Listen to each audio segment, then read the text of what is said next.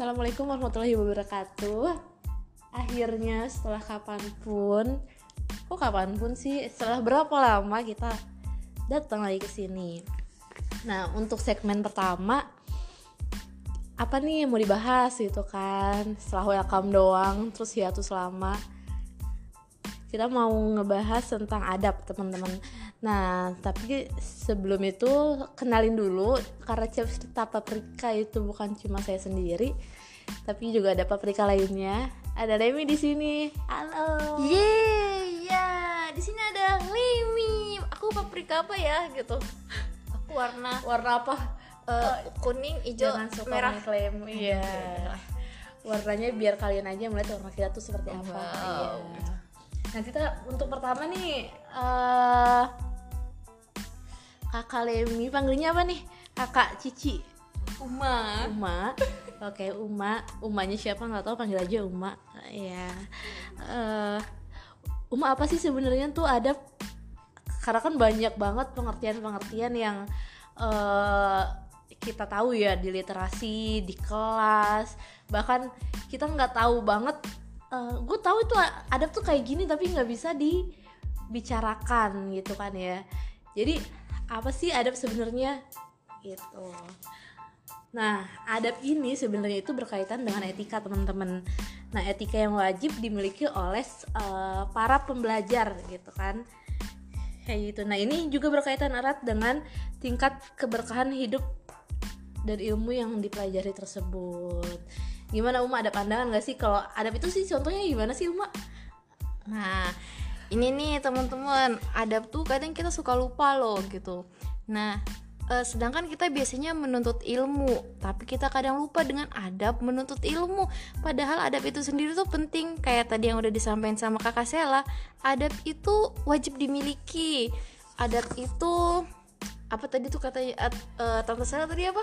Berkaitan dengan etika. Oh berkaitan dengan etika apalagi sebuah etika. Jadi kalau misalnya kita contohnya adab menuntut ilmu Bagaimana adab kita sama guru? Karena dalam menuntut ilmu itu pun kita harus memiliki adab menghormati guru itu sendiri. Begitu kira-kira kakak Sela. Karena sekarang kan juga medsos kenceng banget ya tuh mak. Eh, banyak banget kan orang-orang yang udah tinggi apa belajarnya tingkat pembelajarnya tapi tetap aja ngomongnya nggak bisa dijaga Nah. nggak bisa menghormati perasaan orang lain. Nah itu adab makanya penting banget kan ya kakak Sela di sini. Nggak cuma di sekolah doang berarti ya Uma tapi Di harus kehidupan realita. diimplementasiin ke kehidupan sehari-hari. Bener banget setuju Mm-mm, jadi nggak cuma eh, mulut yang beradab tapi jempol pun harus beradab zaman sekarang tuh Wow, gitu. betul itu setuju setuju setuju supaya jempol kita tuh bisa dikendalikan. Supaya jempol kita membawa berkah gitu. Nah betul. Nah orang yang beradab itu eh, bisa dibilang bukan bisa dibilang lebih baik adalah ilmu yang sedikit tapi bisa beradab gitu loh bisa memberikan kenyamanan untuk lingkungan sekitar.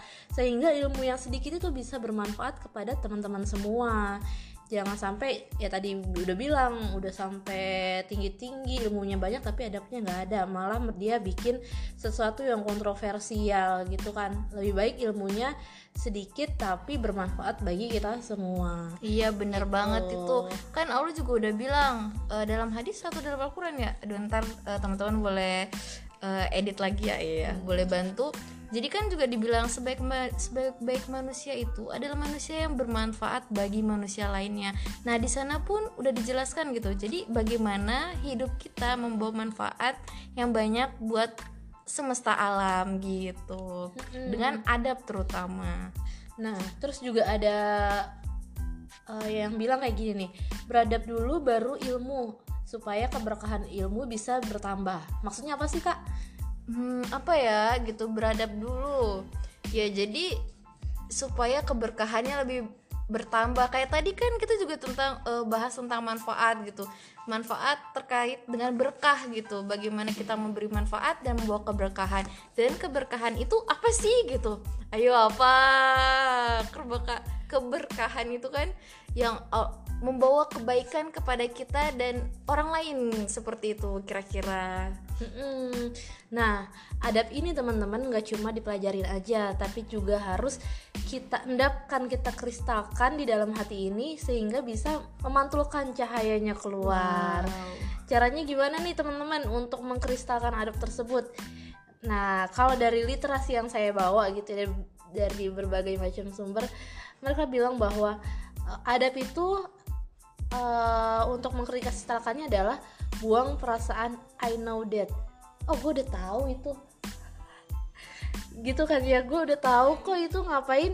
eh gue belajar lagi gitu kan. Nah, ada perasaan sombong di situ nantinya kalau ada sombong kayak gitu akan tertutup itu jalan ilmunya untuk masuk ke hati kita jadi kita nggak ikhlas bahwa eh ah gue kan udah tahu ngapain gue belajar lagi gitu ya Uma iya bener banget nah kalau misalkan kita nggak ikhlas nanti nggak sampai tuh ke hati kita ya kan karena apa? Karena tidaklah sampai ke hati kita sesuatu tanpa izin Allah. Gimana Allah mau ngizinin kalau misalkan kita nggak ikhlas dalam menimba ilmu tersebut gitu kan?